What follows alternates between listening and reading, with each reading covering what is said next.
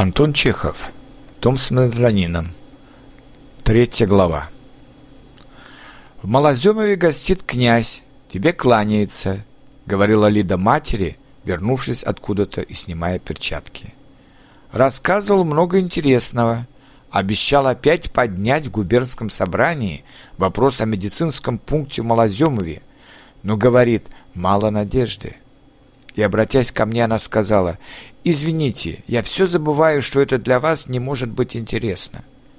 Я почувствовал раздражение. «Почему же неинтересно?» – спросил я и пожал плечами. «Вам не угодно знать мое мнение, но, уверяю вас, этот вопрос меня живо интересует, да?» «Да.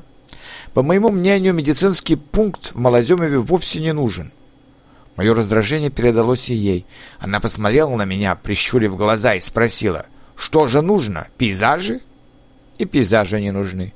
Ничего там не нужно». Она кончила снимать перчатки и развернула газету, которую только что привезли с почты. Через минуту она сказала тихо, очевидно сдерживая себя: «На прошлой неделе умерла от родов Анна. Если бы поблизости был медицинский пункт, то она осталась бы жива. И господа пейзажисты, мне кажется, должны бы иметь какое-нибудь убеждение на этот счет». «Я имею на этот счет определенные убеждения, уверяю вас», — ответил я. А она закрылась от меня газетой, как бы не желая слушать. «По-моему, медицинские пункты, школы, библиотечки, аптечки при существующих условиях служат только порабощению. Народ окутан цепью великой, а вы не, люб... не рубите этой цепи, а лишь прибавляете новые звенья. Вот вам мое убеждение». Она подняла на меня глаза и насмешливо улыбнулась, а я продолжал, стараясь уловить свою главную мысль.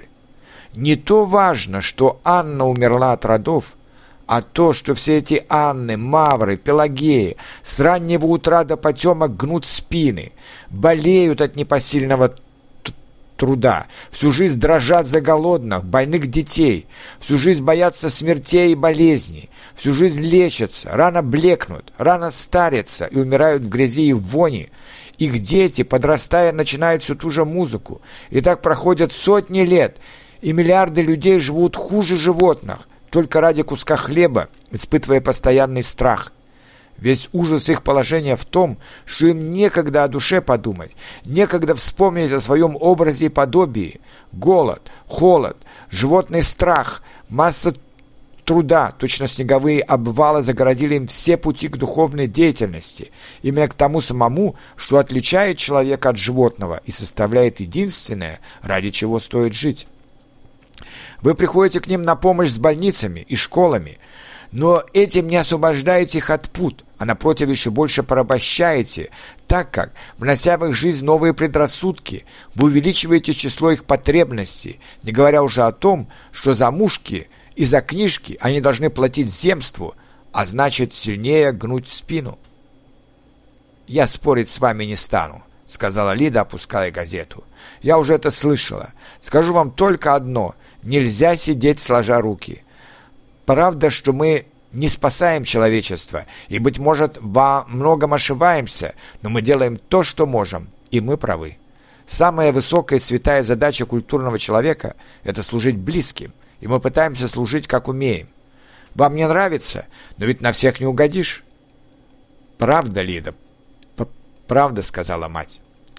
В присутствии Лиды она всегда робела и, разговаривая, тревожно поглядывала на нее, на нее, боясь сказать что-нибудь лишнее или неуместное, и никогда она не противоречила ей, а всегда соглашалась. «Правда, Лида, правда».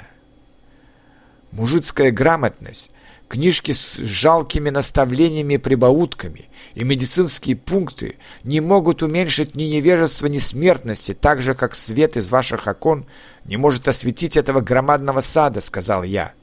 Вы не даете ничего, вы своим вмешательством в жизнь этих людей создаете лишь новые потребности, новый повод к труду.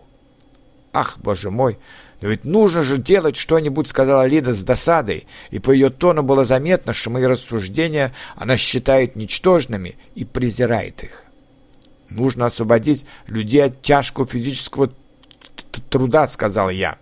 Нужно облегчить их ярмо, дать им передышку, чтобы они не всю свою жизнь приводили у печей, корыт и в поле, но имели бы также время подумать о душе, о Боге, могли бы пошире проявить свои духовные способности. Призвание всякого человека в духовной деятельности, в постоянном искании правды и смысла жизни. Сделайте же для них ненужным грубый животный труд, дайте им почувствовать себя на свободе, и тогда увидите, какая в сущности насмешка эти книжки-аптечки. Раз человек сознает свое истинное призвание, то удовлетворять его могут только религия, науки и искусство, а не все эти пустяки. «Освободить от труда?» — усмехнулась Лида. «Разве это возможно?» «Да. Возьмите на себя долю их труда. Если бы мы все, городские и деревенские жители, все без исключения согласились поделить между собой труд, который затрачивается вообще человечеству на удовлетворение физических потребностей, то на каждого из нас, быть может, пришлось бы не более двух-трех часов в день. Представьте, что все мы, богатые и бедные, работаем по три часа в день, а остальное время у нас свободно. Представьте еще, что мы, чтобы еще менее зависеть от своего тела и менее трудиться, изобретаем машины, заменяющие труд. Мы стараемся сократить число наших потребностей до минимума. Мы закаляем себя, наших детей, чтобы они не боялись голода, холода, и мы не дрожали бы постоянно за их здоровье, как дрожат Анна, Мавра и Пелагея. Представьте, что мы не лечимся, не держим аптек, табачных фабрик, винокуренных заводов. Сколько свободного времени у нас остается в конце концов?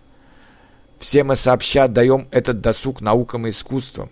Как иногда мужики миром подчиняют дорогу, так и все мы сообща миром искали бы правды и смысла жизни. И, я уверен в этом, правда была бы открыта очень скоро. Человек избавился бы от этого постоянного, мучительного, угнетающего страха смерти и даже от самой смерти». «Вы, однако, себе противоречите», — сказала Лида. «Вы говорите «наука, наука», а сами отрицаете грамотность». «Грамотность, когда человек имеет возможность читать только вывески на кабаках, да изредка книжки, которых не понимает, такая грамотность держится у нас со времен Рюрика. Гоголевский Петрушка давно уже читает, между тем деревня, какая была при Рюрике, такая и осталась до сих пор. Не грамотность нужна, а свобода для широкого проявления духовных способностей. Нужны не школы, а университеты». «Вы медицину отрицаете?» «Да. Она была бы нужна только для изучения болезней как явления природы, а не для лечения их. Если уж лечить, то не болезни, а причины их. Устраните главную причину — физический труд, и тогда не будет болезни. Не признаю я науки, которая лечит», — продолжал я возбужденно. «Науки и искусства, когда они настоящие, стремятся не к временным, не к частным целям, а к вечному и общему. Они ищут правды и смысла жизни, ищут Бога, душу, и когда их пристегивают к нужным и злобам дня, к аптечкам и библиотечкам, то они тогда осложняют, загромождают жизнь. У нас много медиков, фармацевтов, юристов, стало много грамотных, но совсем нет биологов, математиков, философов, поэтов. Весь ум, вся душевная энергия ушли на удовлетворение временных, приходящих нужд. У ученых, писателей и художников кипит работа. По их милости удобства жизни растут с каждым днем, потребности тела множатся. Между тем, до правды еще далеко, и человек по-прежнему остается самым хищным и самым нечистоплотным животным, и все клонится к тому, чтобы человечество в своем большинстве выродилось и утеряло навсегда всякую жизнеспособность. При таких условиях жизнь художника не имеет смысла, и чем он талантливее, тем страннее и непонятнее его роль, так как на поверку выходит, что работает он для забавы хищного, нечистоплотного животного, поддерживая существующий порядок. И я не хочу работать и не буду. Ничего не нужно, пусть земля провалится в тартарары». «Мисюська, выйди», — сказала Лида сестре, очевидно, находя мои слова вредными для такой молодой девушки. Женя грустно посмотрела на сестру и на мать и вышла. «Подобные милые вещи говорят обыкновенно, когда хотят оправдать свое равнодушие», — сказала Лида. «Отрицать больницы и школы легче, чем лечить и учить». «Правда, Лида, правда», — согласилась мать. «Вы угрожаете, что не станете работать», — продолжала Лида. «Очевидно, вы высоко цените ваши работы. Перестанем же спорить. Мы никогда не испоемся, так как самую несовершенную из всех библиотечек и аптечек, о которых вы только что отзывались так презрительно, я ставлю выше всех пейзажей в свете». И тотчас же, обратясь к матери, она заговорила совсем другим тоном. «Князь очень похудел и сильно изменился с тех пор, как был у нас. Его посылают в Виши». Она рассказывала матери про князя, чтобы не говорить со мной. Лицо у нее горело, и чтобы скрыть свое волнение, она низко, точно близорукая, нагнулась к столу и делала вид, что читает газету. Мое присутствие было неприятно. Я простился и пошел домой.